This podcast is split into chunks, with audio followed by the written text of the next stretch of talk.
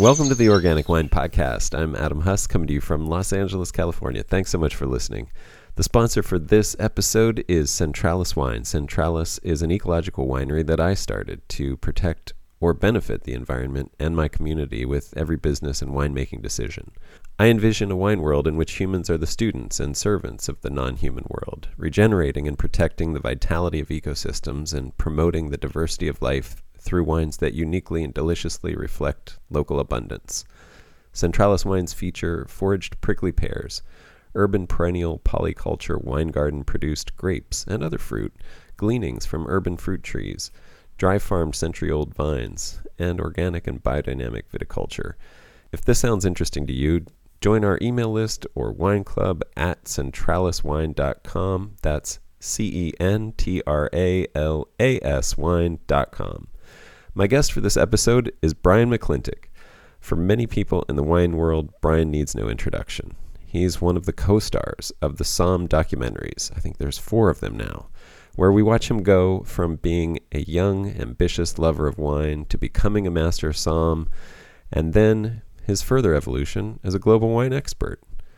Then, perhaps even more significantly, off camera, Brian became disillusioned with his membership in the Court of Master Sommeliers and turned in his pin and resigned from the court. The development of his perspective on wine continues and continued through the projects and ideas he began exploring through his online wine club, Viticole, and its associated podcast. When Brian recently wrote a post on his Viticole blog titled Reimagining Terroir, which I highly recommend everyone read, I knew I wanted to get Brian on to talk about his new ideas. Brian presents a way to reimagine wine. He discusses how our climate issues are just a symptom of our disconnection from the natural world. He shares a vision where a diversity of wine ingredients leads to biodiversity in agriculture and makes our obsession with clearing forests and landscapes to plant a monoculture of non native single variety plants seem absurd. We talk about blind tasting, terroir, and growing polyculture agroforestry that includes grapes with fruit trees and bushes and all kinds of plants. If you are ready for a new vision of wine, get ready for a ride of rethinking viticulture to remind us of our dependence on the natural world, reconnect and deepen our bond with nature, and be reminded of who is leading this dance. It's not us. Enjoy. Brian, thanks so much for doing this. Really great to talk to you. I'm really looking forward to this conversation. Thanks, buddy. Glad to be here. um, so we were just talking about.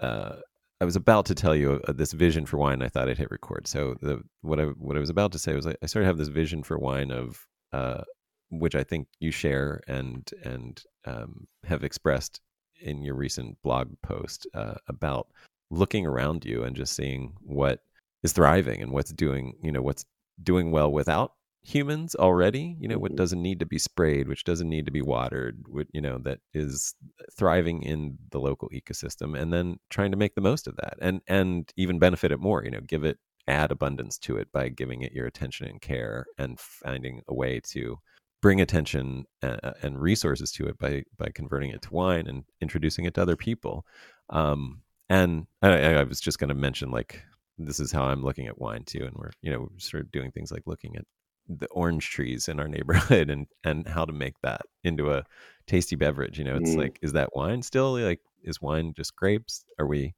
you know, what what is what is wine now? And are we? I know you you are talking a lot about that, which which is like using these this diversity of ingredients, which leads to biodiversity and polyculture um, in in agriculture. I'm just wondering if you wanted to talk about that as well. Oh, giant can of worms, my friend. Yeah. yeah. No, I mean, I, I mean, I should should qualify this that I'm not unaware that I don't do this. I collaborate with people who do, and I participate very minimally. So, um, I have very strong opinions, and those opinions tend to threaten the establishment. And for someone who doesn't get dirt under their fingernails personally, that can very clearly rub a lot of people the wrong way. Um, but it doesn't mean that um, I'm not going to express them regardless if I, I feel they're right. But I, am it's not even about right, honestly. It's about um, it's about just we all have our own myths about the world. and things that we connect with. And Mm. you know, it when about it- asking asking good questions too? I mean, asking questions that we need to be thinking about. Hmm Absolutely. Yeah. I mean, I, I launched Viticole in 2016 and, you know, I wanted to do, uh, I didn't know what I wanted to do, but I knew I wanted to, it to be involving organic producers. You know, natural wine I was just starting to get into.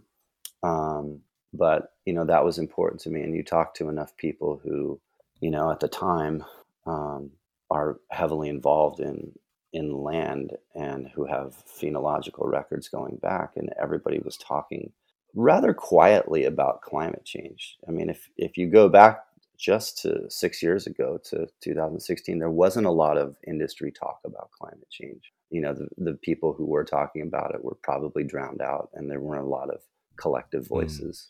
And so that was um, very eye-opening to me. I, I couldn't turn a blind eye to to some of that. And so what that led to was, you know, having conversations with Steve Matthias and he's like, Oh yeah, you know, tilling soil is responsible for 20% of like it's responsible for heavily carbon emissions. You know, and I'm like, whoa, really? I'm like, like everybody does that. And so I spoke to this this basically he was a Nobel Prize winning climate scientist, Rattan Lal. I gave him just a call out of the blue because his work was specifically on soil. And I got connected with them through NASA, who I did a climate change podcast with. Yeah, Um, I, I listened to that. And, uh, you know, Rattan Lal, he was like, yeah, it's basically 15 to 20% of carbon emissions are directly related to plowing. You know, like Yeah, you can say 10% of that is plowing itself, and the other 5 to 10% is wind and erosion from exposed soil. And I'm like, that's a huge number, you know? Um, and so our industry, and obviously viticulture is 1% of that. But by the same Right. token, um, as ag goes, you know, wine has the largest megaphone by far. I mean, I, I not to denigrate a corn farmer, but they typically don't have a loud voice in terms of raising awareness, and and wine somehow does when it comes to f- ideas of farming, etc. Um, and so it it dawned on me somewhere in 2017, 2018 that this could be a, a powerful medium for raising awareness, and then from there, I, I just started to realize all the ways I wanted, you know, Viticole to start changing, and then meeting producers like uh, like Garagista and Hiyu, Hiyu especially because I lived in the gorge right around the time the pandemic started. Um, just that was like really the first time I started tasting expressions of wine outside of grape. You know, whether it was just ciders or perry or mixed fruit bottlings. Um, there's so few producers playing in that field, and I immediately liked the expressions. I loved how they tasted, and then it became an issue of, oh, wait a minute, there's bigger ideas here. You know, wine has this huge history of being a pharmacological product that for centuries and millennia, including beer, was some sort of infusion of fruit and herbs, etc. And it's only very recently that it's kind of coalesced into this very specific thing that worships single grape, like a single grapes that we monolithic know single like names and have fruit type celebrity cachet that you know we can Right. name drop like an LA producer, right?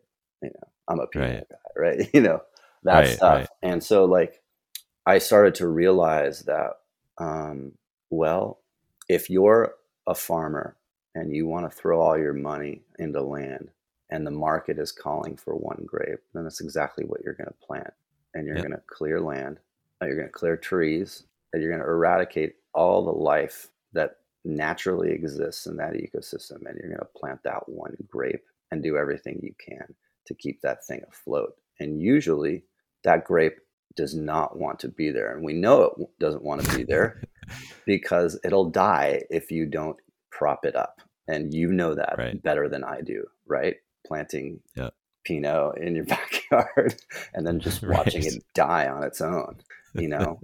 Um. It was around this time that I got connected with Larry Korn, who who had translated One Straw Revolution, which was a uh-huh. book that Fukuoka wrote, who's a kind of the pioneer of natural farming, um, also known as do nothing farming. And he went through, I think, similar trials that that you went through in your time with with uh, playing in your backyard. Yeah. Um, but that was a heavy influence on me, and you know, reading his follow up books, uh, "Sowing Seeds in the Desert," where one of his disciples, Fukuoka's disciples, decided to do to do natural farming with rice in California. You know, and he broke the first yeah. rule that he didn't he didn't consult the land and ask the land what it actually wants there. You know, rice in Shikoku Island and mandarin trees in Shikoku Island mm-hmm. wanted to be there. Doesn't mean it wants to be in California where there's barely any water, right? You know, you you look around your landscape and you'll see kumquat trees, you'll see elderflower, you'll see right. wild sage and mugwort, you'll see um, you'll see uh, pink peppercorn trees. Granted, they're Peruvian, but they don't need irrigation or anything to be propped up. You'll see a lot of different things in the Southern California landscape that yeah. don't require anything to exist there. They are essentially delicious weeds, right? right? And these are the things we often take out of the system, the things that want to be there, the things that the land says should be there. And because of our cultural attachments and because of the market demand, we have to plant what consumers are brainwashed into wanting to, right? And yeah. I've been a part of that. You know, I've been preaching that to since the beginning of, of Viticole, buying into this single grape idea, and then so moving away from it and convincing uh, my subscribers to come with me is a, is a tricky task. You know, and there's so few people in the world who who yeah. are, are doing this, but it's growing and changing. And so it's really nice to come across you and to hear about your situation with Centralas, you know, because there are so many ideas to unpack with that. Yeah. The, you know, man. So it, well, it, I, it, dawned on me like about a year and a half ago that my goal with Viticole is for the model in its current iteration as an online retail, essentially wine club. The goal is for that model to become obsolete. There is some value in being able to test out ideas in different global wine regions to uh-huh. hopefully fan the flame of ideas of viticulture that are far less extractive and ideas of community community ideas in those regions. Now, hopefully, that stuff catches on, but eventually there'll come a time, and it's rapidly approaching, where where viticole needs to completely change because I'm assuming you don't mean because everybody hates you and nobody wants to be part of part of it anymore, exactly but because of saying. no, I I'm saying it because um, what is someone... the vision that would uh, replace Viticole? Like, what what would be the best case scenario? Well, if someone came up to me and said, "I'm I love wine, but I want to do the most environmentally conscious thing," you know, uh, I would I would say that within the space of retail, the the absolute best thing you can do is make your own wine and that's the that's the number one thing and we're not all as privileged to do that right? But some people are. Right.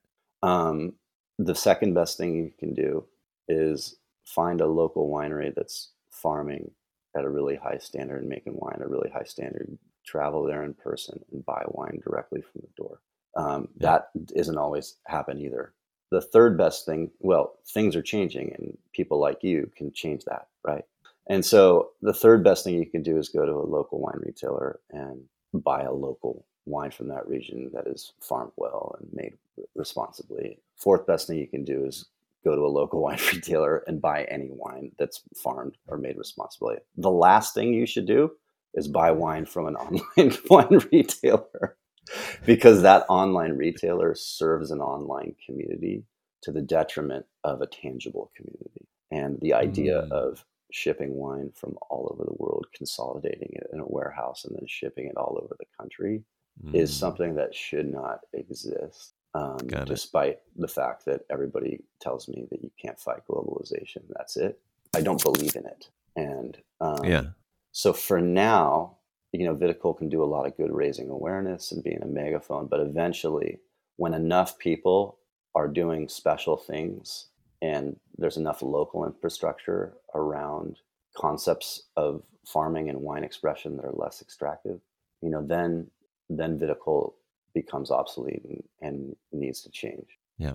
Does that make any sense? That makes yeah, absolutely. That does.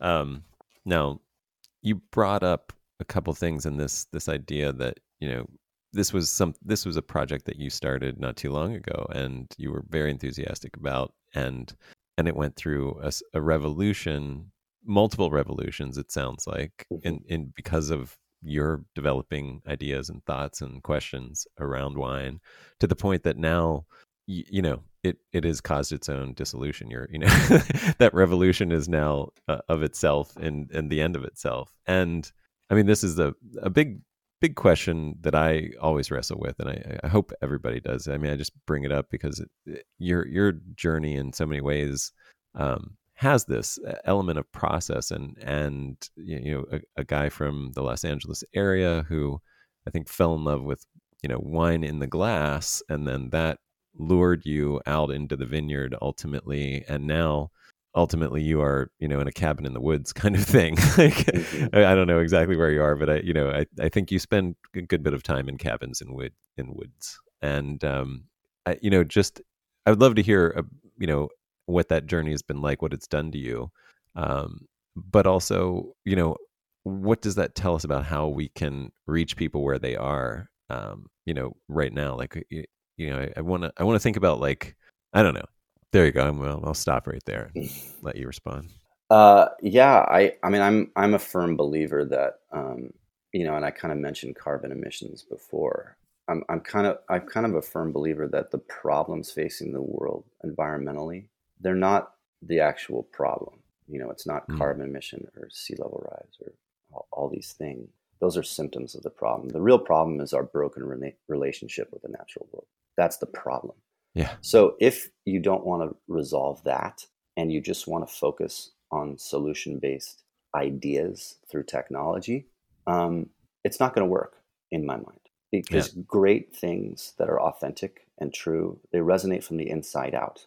You can't live in an ivory tower and s- solve problems of how you relate to the wilderness. Right. That doesn't work you know and yeah, if you look at actually if you look at some of the highest people in environmental circles they're flying on planes jet setting to galas you know that that you know and we're all look yeah. everybody's tied to the hypocrisy even the most granola motherfucker on earth is tied right. to that hypocrisy because we're in the matrix but yeah you know there need there needs to be a recognition that um, your relationship with nature is paramount and your worldview on top of that.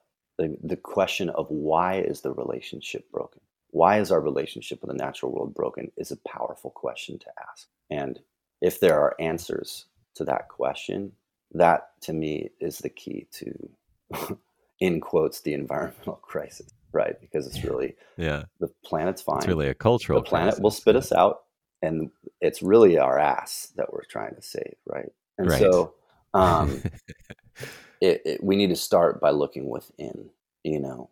Um, and so, what an LA boy moving to the woods has done is just started a, a surface scratching of what that relationship can be. And if we t- if we mm-hmm. take it into a, a farming context, if you're spraying Roundup or you're spraying um, copper sulf copper and sulfur and you have irrigation lines and you're trellising and you're pruning and you're hedging and you're you're doing all these things that are totally normal and and conventional within farming. It's not just that these things are extractive. It's the fact that you're reinforcing a behavior that you're dominant over the natural world and you're reinforcing a behavior pattern that you don't need the wilderness. The wilderness needs you. Mm-hmm. You know what I mean? Yeah, no, I talk a lot about I I I I just did a post where I said, you know, my, my viticulture improved when I stopped seeing myself as director of vineyard operations and started right, seeing myself right. as the as the illiterate student in the yeah. in this classroom of the earth. Right. And uh, yeah, it's just that positioning, and and I you know I made that's like a pithy way to put it, but it really has been this evolution in my thinking of where I just really go to the vines now to listen rather than to you know check off like I have this task I need to perform and you know to see like like I'm realizing how little I I know and and what you know and what I need to do is go and learn and listen and and mm-hmm. be that observe observer and student of what's happening um, rather than yeah, like kind of the the dance the partner answers. idea, right? Who's leading the dance, right? Really? Yeah, that was know? such a great analogy in your article, the the music analogy, um, and, and like, right. right. that that is exactly it. Like the uh, the bumbling, never danced before. I'm gonna lead, and I'm gonna, and we're dancing yeah. the foxtrot, walking even up to the greatest ballroom dancer of all time. I got this. and he's like, "This is salsa music. What are you doing?" That's how we plant crops. Period. Yeah. Um, we don't listen. So it, yeah, I mean that idea, um, but and it, it it goes it it goes beyond that. It's it's just like why does why does that happen? Where does that come from? You know, where do and you look at like you look at all the things threatening world, whether it's you know colonization, uh, imperialist ideas, whether it's um, you know uh, ugly forms of capitalism, ugly forms of communism, right? Like all the mm. all the bad isms that humanity is has foisted upon the world and that we face today, and that even distract us from, you know, uh, uh, uh, distract us from mending that relationship with the natural world, right? Because we're so caught up in our own shit. Um, yeah. All that comes from the, the same place. It comes from a worldview that says we're better. We're better than plants yeah. and And of course, if we right. say that, if we put humans on that pedestal, of course, we're going to treat humans the same way, right? Yeah. We're going to yeah, treat ourselves as some are better than others, right? And so you look yeah. at Native American culture that in, in, certain places survived ice ages, you know, thrived. Yeah. Um, believing in an animist worldview, a worldview right. that was interdependent and interconnected, that we are part of an organism and that a rock and a tree and the moon and a human being are all on a, a level playing field of importance. Yeah, we're kin. We're not. Then that worldview not. alone is going to help you integrate with yeah. the food chain, let's say, a lot better. You're going to fold into the fabric. You're going to weave yourself into the fabric. You're not going to probably colonize nations with that worldview, right? right? Right. And you're going to plant. You're going to grow food very differently. You know, uh, Native Americans would companion plant squash, corn, and um, beans together, and yeah.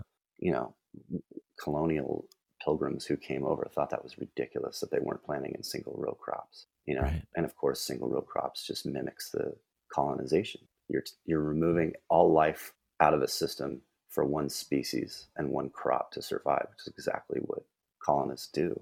And so the, these constructs that we create you know, art imitates life right?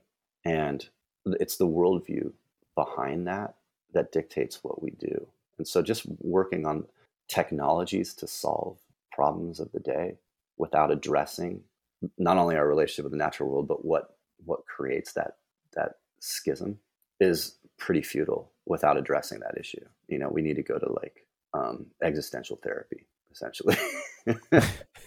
yes, yeah, which is um, well, let, which I'll be a lifelong participant. Exactly. That, yeah. Well, all meditation.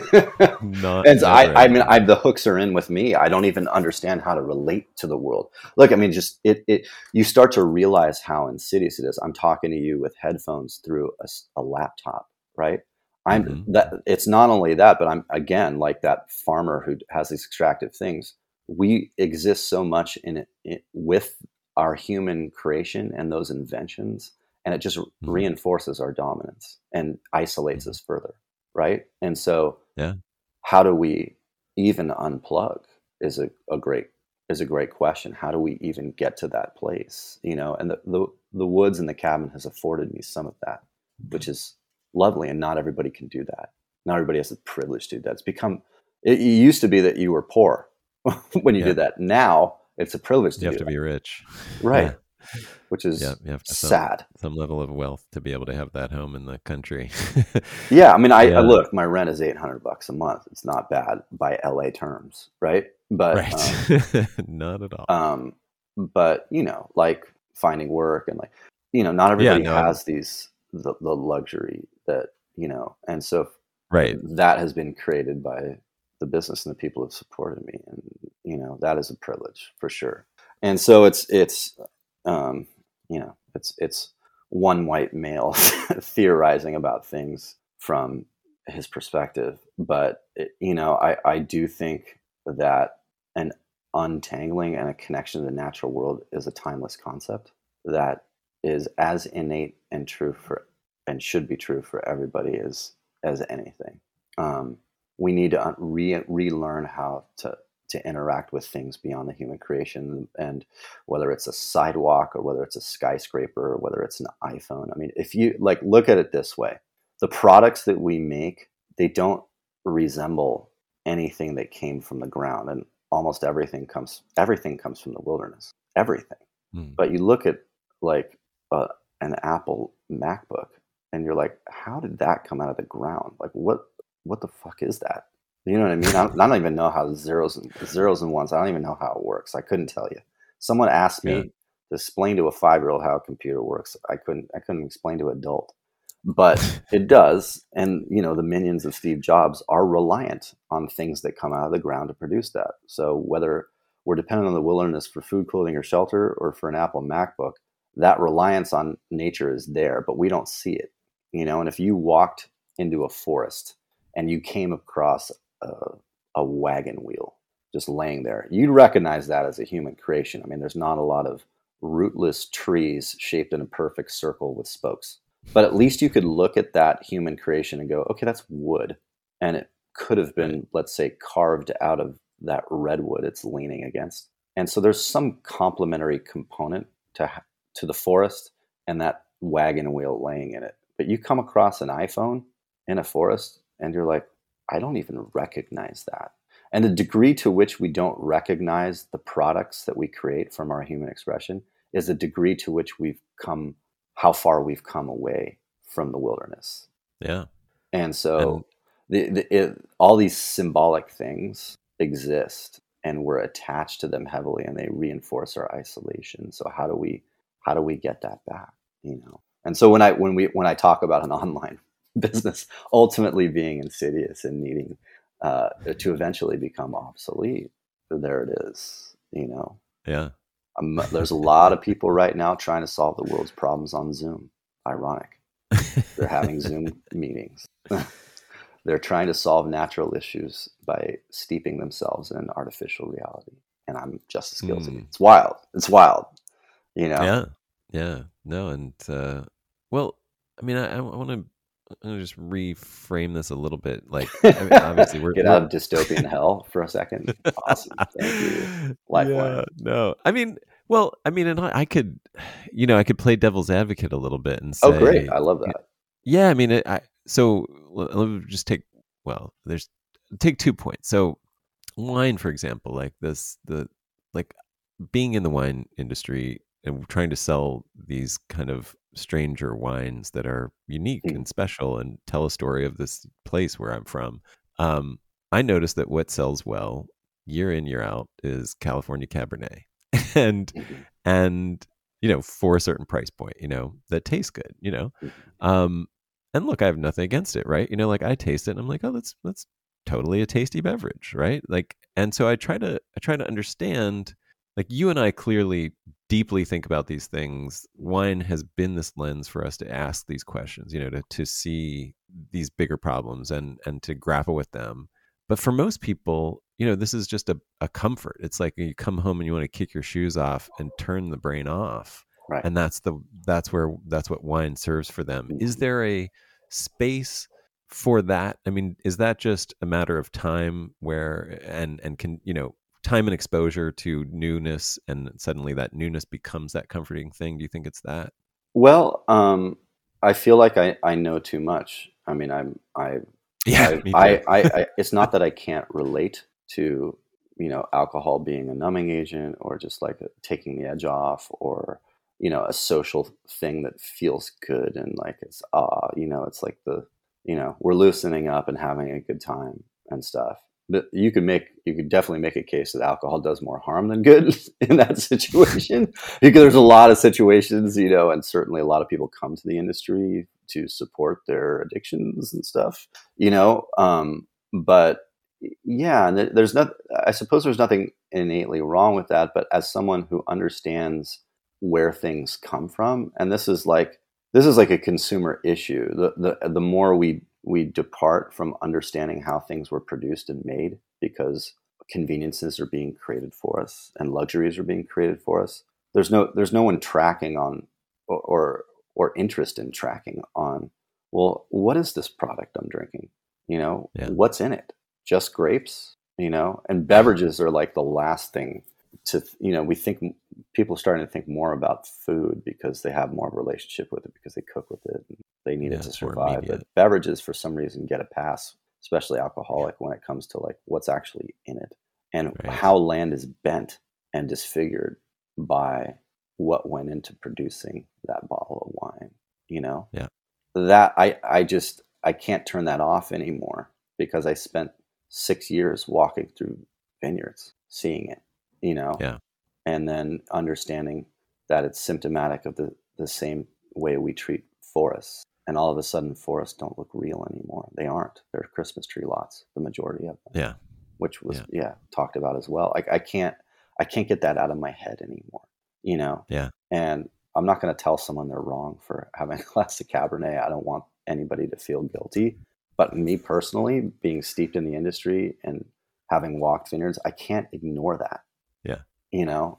And so when i start to say well how do we unwind atrocities committed on land? you know um, i think some of the cultural attachments around being sold an idea that a glass of cabernet is the jam you know? Mm-hmm. you know there was uh, we we we we can only go so far back in history. There was a time where cabernet was probably a hand sell and people were drinking fortified wine right. in LA right, right? yeah I, and that I was in vogue and they're like the idea yeah. of sweet wine it wasn't until like GIs returned from World War II who were drinking Bordeaux that right. a market was uh, created and it was a cult thing like natural wine was 10 years ago that happened and it took a while for people to right. even embrace dry wine we just don't remember that and it wasn't that long ago so you know there are some traditions that are sh- short-lived some that should last forever and some that should go right and so yeah i don't know i mean i feel like like you and i are the type of people who can r- rewrite or the canvas and you know take mm-hmm. the Winona Forever tattoo and turn it into Wino Forever, or you know what I mean? like, you know, like we're we're okay with um, shedding skin and you know having one's opinions be a living, breathing document that can be shaped and molded. I think it's a good way to be. Um, I don't even know if that answers the question or not, but yeah, no, I well, I think yeah, you did. I think, I mean, I, I think what I hear you saying is, yeah, like uh, if we look at this really the scale of time and the, and so many of the things that I mean that we deal with now, like really, if you go back 200 years, they just didn't even exist. You know, like like I mean, maybe the root causes of them did, but yeah, the idea of I mean, you go back to the 40s, they didn't exist, really. Right, you know, exactly. You're right. Yeah. Um, yeah. Uh, so and and like I mean, again, like you said, I just heard that uh, about like a dry champagne, like a not sweet champagne. That was a hand sell, you know, n- like 40 years ago, you know, in mm-hmm. California. Mm-hmm. And now there's you know, everything. Um, and I think, I mean, this could be a good transition into cider. But before that, I think I want to I want to ask you about just well this sense of I mean so much of what I want to do is to put is to recontextualize wine because I think this whole industry, I mean, some of the things that we're up against doing what you and I do is an industry that is built on, you know, this 100 point scale that evaluates wine solely on its flavor without its context at all. Like, I mean, it could be grown with child labor and, you know, filled with like a dozen different ad- adulterating chemicals to alter its flavor as long as you know that that you know that reviewer thinks it's delicious, um, it can sell and people will, you know, buy into it. You know, this mm-hmm. this idea of of this decontextualized thing. And and I also, you know, you have a unique position as somebody who's uh, you know, a master somm or former master somm. And you know, blind tasting is such a huge part of that. And that again seems to exercise that muscle, which to me is like everything that you seem to be working towards now would erode that, would erode the importance of that. And what do you mm. think about that? About blind tasting? yeah, specifically, I'd be curious to hear your thoughts for sure. Objection, leading the witness. yeah, yeah. No, I, um, I look. I, I really, I love the idea of honing your senses, and that was the first thing I noticed. Is that wow, you, you know what what blind tasting yes. did for me was allow me to hone my instincts. Like I, I don't use my sense of smell. I don't think about it. Right. Mm, um, yeah.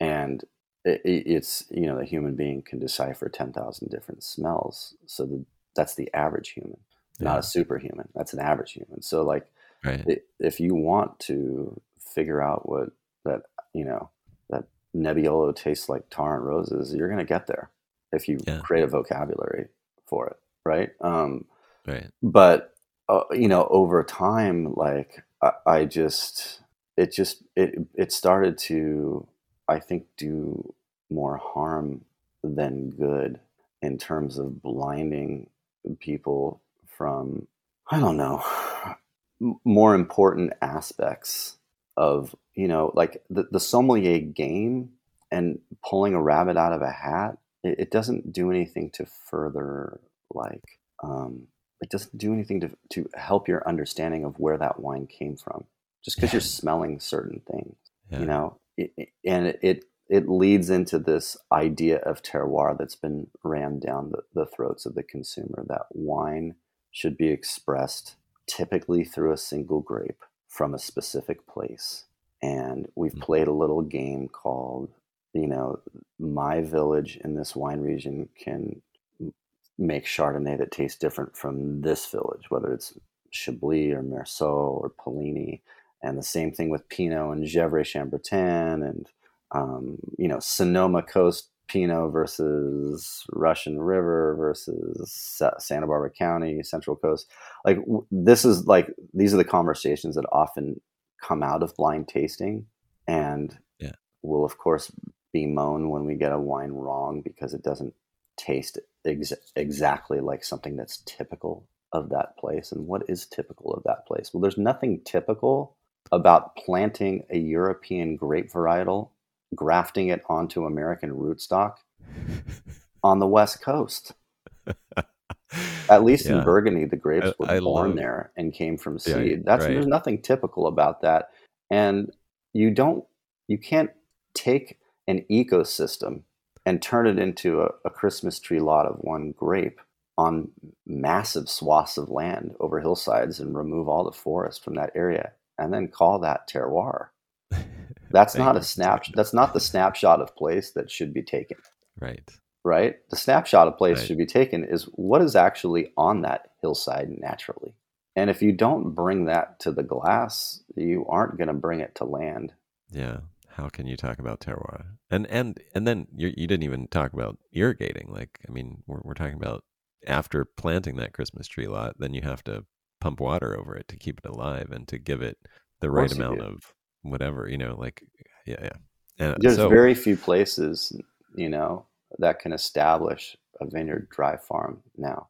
You know yeah. it used to be in the gorge where i live you could just put vines in the ground and not water them. You can't do that anymore to establish a vineyard.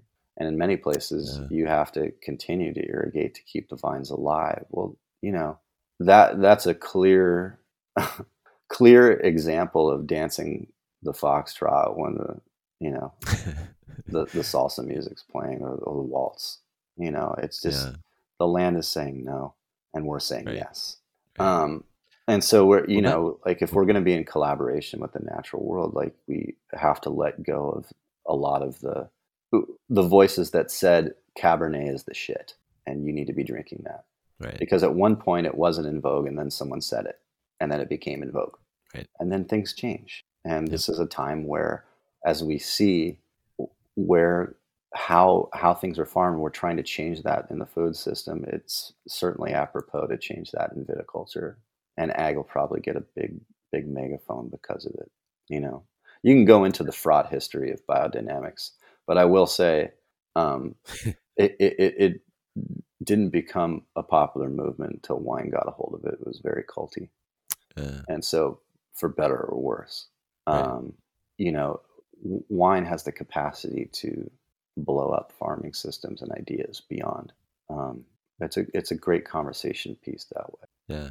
Well, and you know, given this vision that you and I both share of looking at things that do well that don't need human input other yeah. than you know when we discover that they're doing well we can actually even make them do better because you know we we do have those skills we are part of nature and and, our, and on our best days we actually can you know benefit it by our actions um that brings me to New York cider, and I think we both have a fondness for it, and the mm-hmm. this idea that that you know cider in or New York New England cider, I should say, mm-hmm. um, is a is something where you know these trees are growing wild without in the forest without mm-hmm. any input, and you can go just pick up the apples that fall and make amazing elixir from them. Yeah. Um, I'm I know I've heard you talk about the the idea of combining grapes with fruit trees in a, in an ecosystem. Um, I've looked into this a lot. I'm just wondering if you have some stuff, some some knowledge you can share about that, more on a technical side. Uh, you know, does that actually work? Can it work? Of course, it works. Have you seen it working? Yes, and uh, there's awesome. just so like it's just gonna. I know, you know I was having like I was having I was having dinner with with Nate from Hiyu the other day, and him and Caitlin brought up a, a really good point that grape alone is actually the most limiting way from a sensory standpoint to express terroir. It's the lowest common yeah. denominator. You're limiting yourself into how terroir can express itself, you know, because there's all these yeah. other chess pieces. And just think about how you cook. You know, if you have yeah. this dope chili oil or you have this like little preserved lemon that you had, or you had this, you can take oh, maybe just rice to another dimension, right? you know, like, and for whatever reason, there's these guardrails that the best wine in the world has to just come from a grape and typically one one species off, you know, and now it's, you know, drilling down clones. It just gets more and more ridiculous. Right. But we just don't have a lot of experience. But at the same time, we ignore the things that we infuse in wine anyway. And what are those things, right? Like first of all, let's just start with the grape itself. The big argument that a lot of people, not argument, but you know, artistic debate is whether to use stems or not. And right. some people destem their grapes and other people use whole cluster. Well, you're throwing the grape stems in there and that imparts something. It changes the wine dramatically. Right. But because it's right. part of the cluster, it gets a pass. Well, now you're mm-hmm. putting it in a vessel, most likely oak, even if it's neutral oak. That's an infusion that mm. wood is imparting texture and leaching flavor into that wine. But it's acceptable because it's been a vessel that's been around forever. All of a sudden, you say the word wild sage or apples, and people cry foul. forget for a second that the herbs may be growing in the vineyard, and forget for a second that your barrel came from the Allier forest in France. Right. The herbs have more of a claim to terroir to being in that infusion than the barrel. Yep. And then you take, which is the majority of people who who preach terroir. They're the ones most often spraying sulfur in the wine, fining with all sorts of wild different things. Some right. Yeah. Whether it's yeah. bentonite or, you know, casein, milk protein, you know, the gelatin. Industrial additives get far more insidious from there. Yeah. But those are in infusions, and you're completely homogenizing and tweaking that. Um, I've been through fining trials, and that's a low. That would be considered like a low impact um, additive right. in the world, and it changes the wine dramatically. Yeah, I've seen even a, a light cross flow filtration and watched it come out the other side. I'm like, whoa, that's yeah, a different wine. Yeah. You know what I mean? Like like yeah. Without doing, you know, without having gone through that, I wouldn't know. But like you're altering the wine heavily before it gets to the bottle, and you're gonna cry about an herb or a, an apple getting involved in the in the grape contrast. And here's where it gets interesting. If you're gonna, if you're, if it was a hot vintage and you want to bring balance to your wine, well, a lot of people they water back or they run right. through some mechanical device that spins alcohol out of the wine right? Which is highly, highly extractive. Well, what yeah. about a like a tart berry that grows in your area that lowers alcohol and simultaneously adds acidity? Why wouldn't yeah. that be infused into Yeah. it. Why couldn't you play in that world? And you don't have to like create the like. Not every expression of multi fruit has to be this pet nat, sparkling, fun wine that isn't serious. Right. Some of the stuff can be actually very intentional and thoughtful and amazing. And that's Yeah. we're just at the precipice of seeing that, and we don't have a reference point. We not only don't have a reference point for how these things will age and what they'll come into, and I, I guarantee they'll blossom into things that transcend what we've done with just grape. But we Yeah. don't have a reference point for when a wine's not ready with a multi-fruit wine. We do with wine that's hit with sulfur, like oh, it's just tight, right? Or it's just Right. it's not it's not it's young but you don't have that reference point with a multi-fruit wine so you just think i don't like this you know what i mean Right. right, away Right, no yeah. that's not actually it it's just not Right. it's just young and tight but you don't from a flavor standpoint you don't understand you, you don't have a reference point for for that so why would you why you know why would you th- you know so it's it's it's one of those things where it's just going to take time to prove that Yeah. and These are really strong arguments. I mean, anybody listening. It's, yeah, and then the more people play in the sandbox who really know how to make wine, the more they want to play in that sandbox, like then just it'll it'll get to a very very high level from an art form. But you know that's yeah. that's the cultural stuff. That's the cultural side of it. You Yeah, know, there's I- I this mean, whole it- other side that what does the land look like now? You can you can walk up now. You can be an aspiring winemaker if the market demand is in multi fruit or infusions. You can walk up to a land. I'm like, I'm not clearing this forest. I'm not clearing this grove of savannas with wild berry bushes growing around it.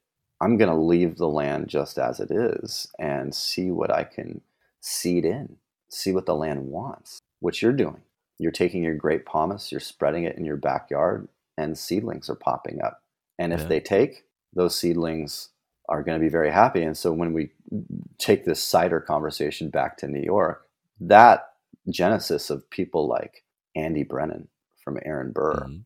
um, and even in Vermont, the Garagista Fable Farm, those things are happening Yeah. specifically because the climate is so extreme that, you know, number one, how do you get anything to live that wants to live in that extreme environment? And then you have all these leftovers from homesteading of these trees Mm. that Yeah. of abandoned homesteading orchards from like if you ever watch like Little Women, you know what I mean? Like you see Right. what that looked like in that time, and then obviously everybody at some point infilled into a city, and population boom happened, and grain supplanted cider for Right. you know for for market demand, and then big ag started to take over, and so these little homesteads were left for dead, but animals started eating fruit that was on the ground, defecating all over forests, and all these apple trees popped up everywhere against all odds, and they've been around for 200 years, some of them, you know. And so this, this is Yeah. a beautiful conversations and getting back to reinforcing one's relationship with the natural world. Andy Brennan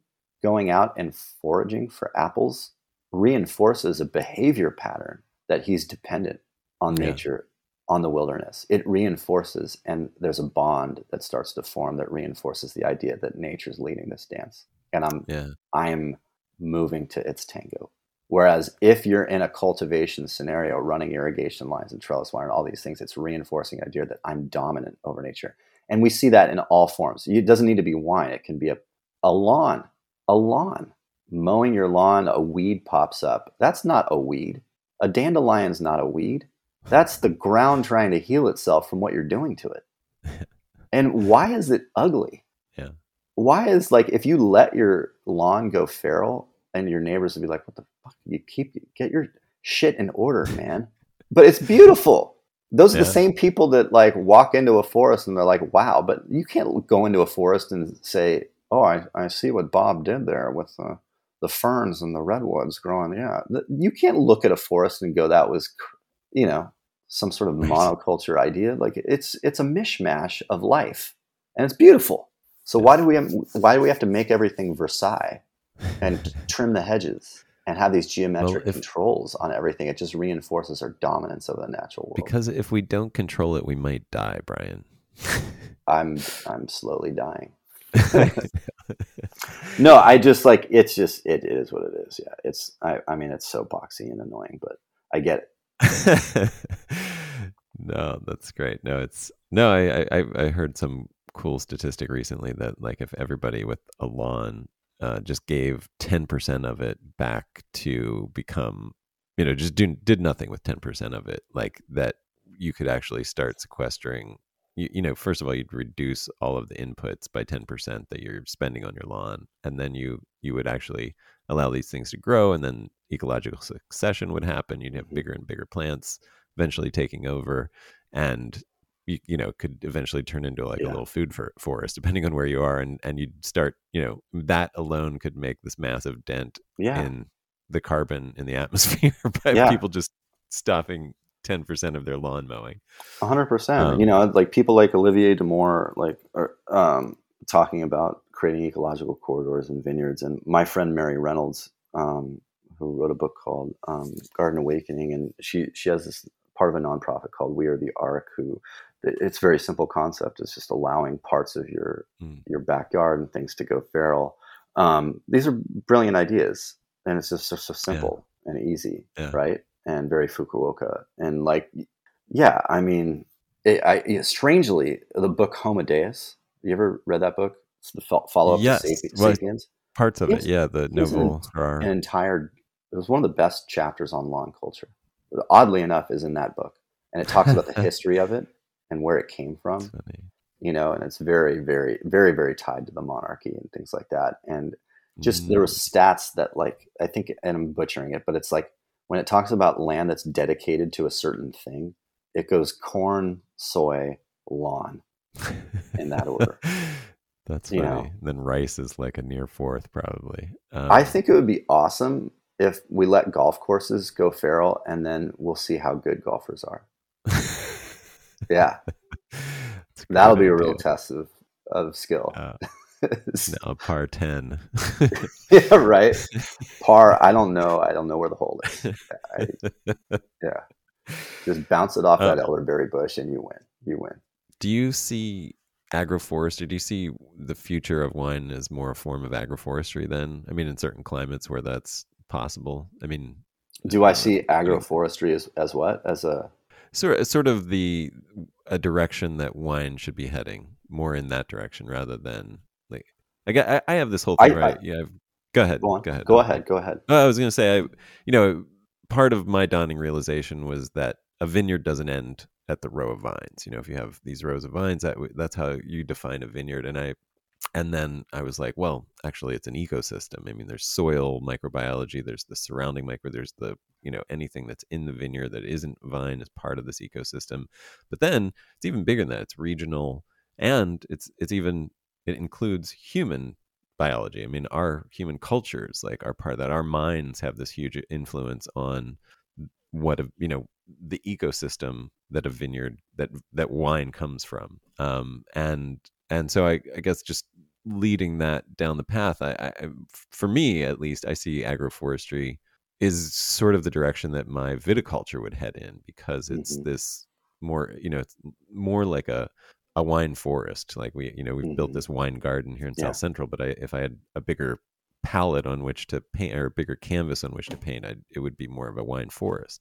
Yeah, I mean, if you look at you look at wine, and it's it belongs in in fungal soils.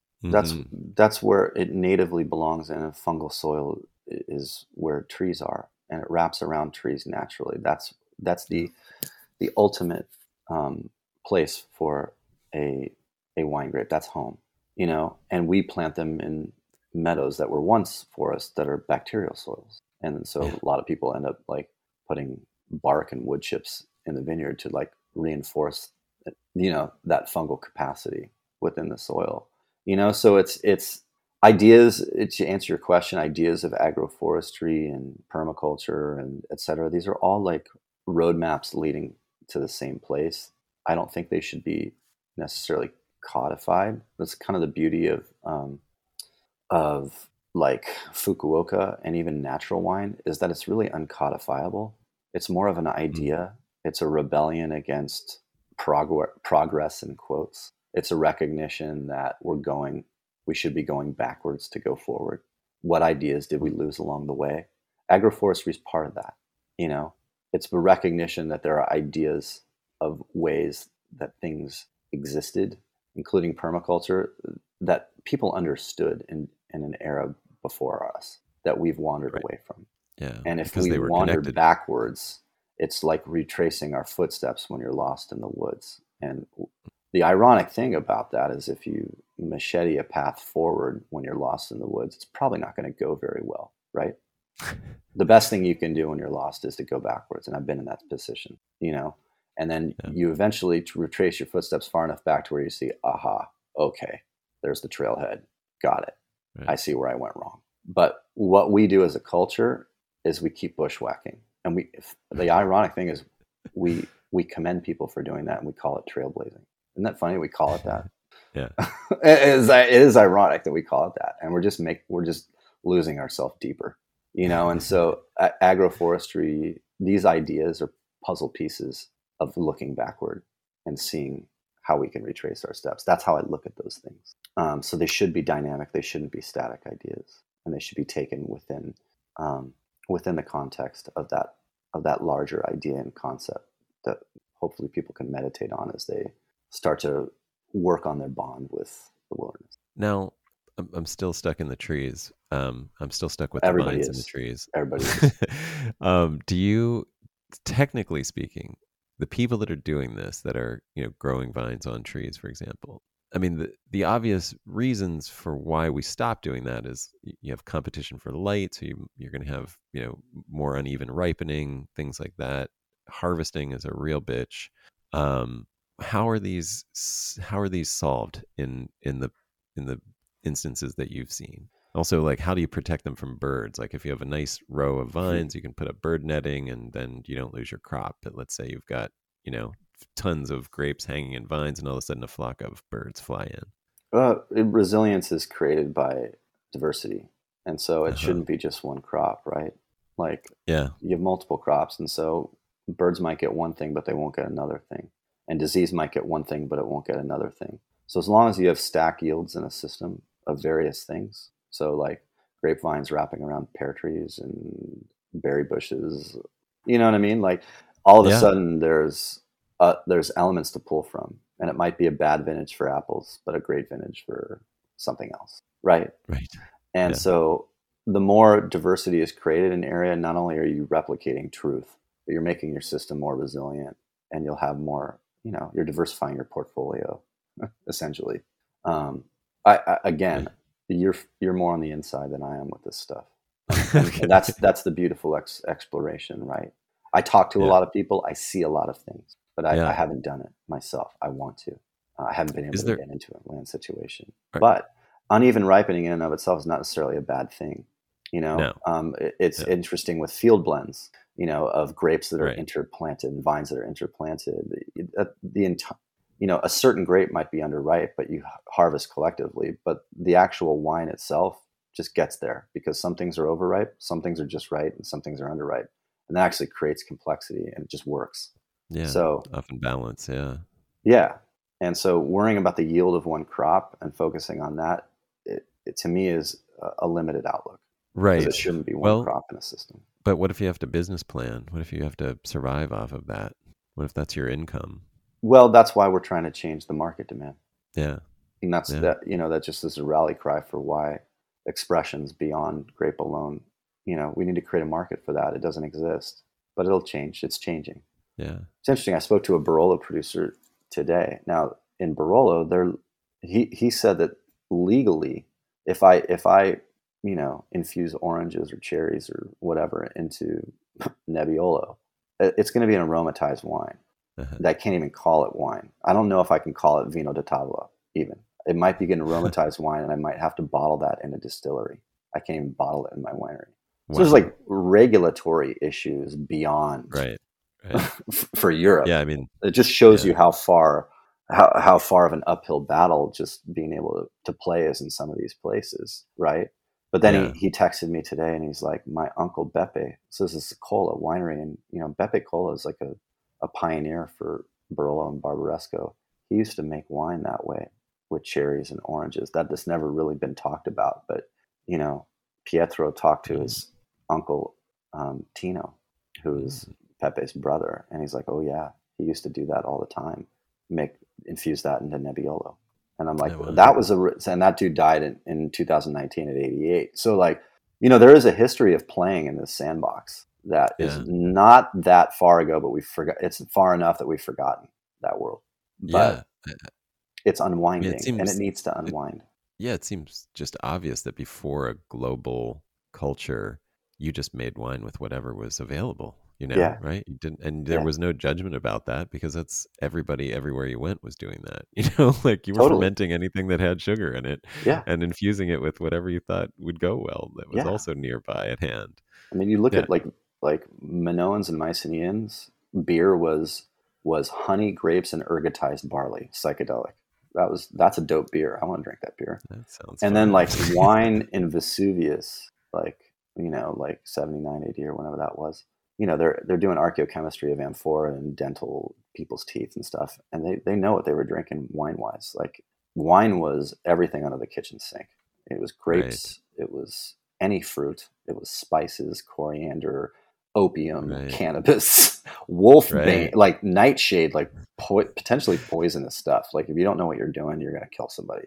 Like there's some Right. gnarly things in there, you know. So I mean, Yeah, but but just- yeah, there were no guardrails on on Right. wine and beer Yeah. back then, and it was not only pharmacological and prescribed for wellness, you know, and and we we still see the vestiges of this with like chartreuse and like vermouth and amaros. Right. This happens, but for Yeah. whatever reason, if you do it with a still wine, it's some you know sacrilege Right, not or wine anymore, You know, yeah. like yeah, and so we just need to get over that. It's, it's ridiculous.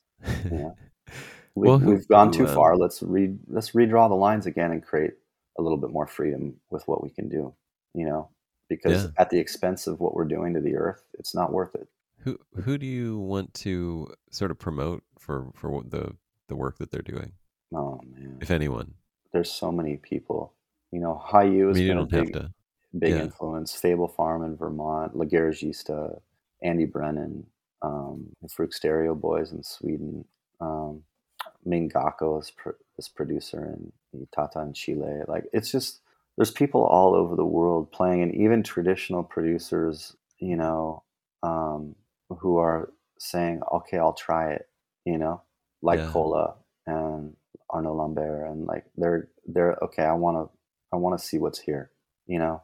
I mean, I talked to Giachino in the Savoie, and he's uh, I'm like, well, and he's like, we could infuse herbs, mountain herbs, in in Mondeuse, and I think it would be delicious, but those herbs are picked by the monks for chartreuse, so uh, there might be protected. So it's like all these like, how do we find the workarounds and stuff, and it's, they're getting excited, and that's really Oh, fun to great. see, you know, and hopefully it catches on.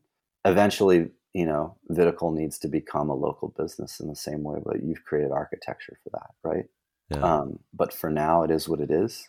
And once enough people are playing in that sandbox, then the business shifts, and that's an exciting thing. And those wheels are already in motion. I'm outgrowing personally what the business is capable of doing right now. But if Viticole ended up becoming a land project that served a community, that would be awesome. You know, That's awesome. Yeah. yeah, I mean, a, a world where people are bringing their bottle or, or filling their growler straight up out of the thing, no shipping. Yeah. You know, Yeah. Like there's maybe a, a community event with live music where people are gathering and, you know, Yeah. connecting with the land, like, you know, something beyond themselves. I mean, there's just like so many beautiful ideas that, um, that harken back to, to a time when we weren't so isolated Yeah. you know uh, the pandemic is defining and redefining what that is Yeah. Exactly.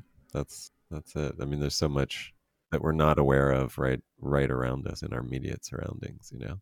yeah Yeah. Um, well i'm really excited for you i just i feel like i see so many really fascinating beautiful things that can can spin off just what you've embarked on in your backyard so looking forward to, oh, to yeah, me too. I, I, guess. I am too. I mean, thanks for having this conversation. I want to wrap this up so I can, you know, you know, let you go. But uh, any anything you want to say about, you know, where people should check you out or learn more or get Oh. involved?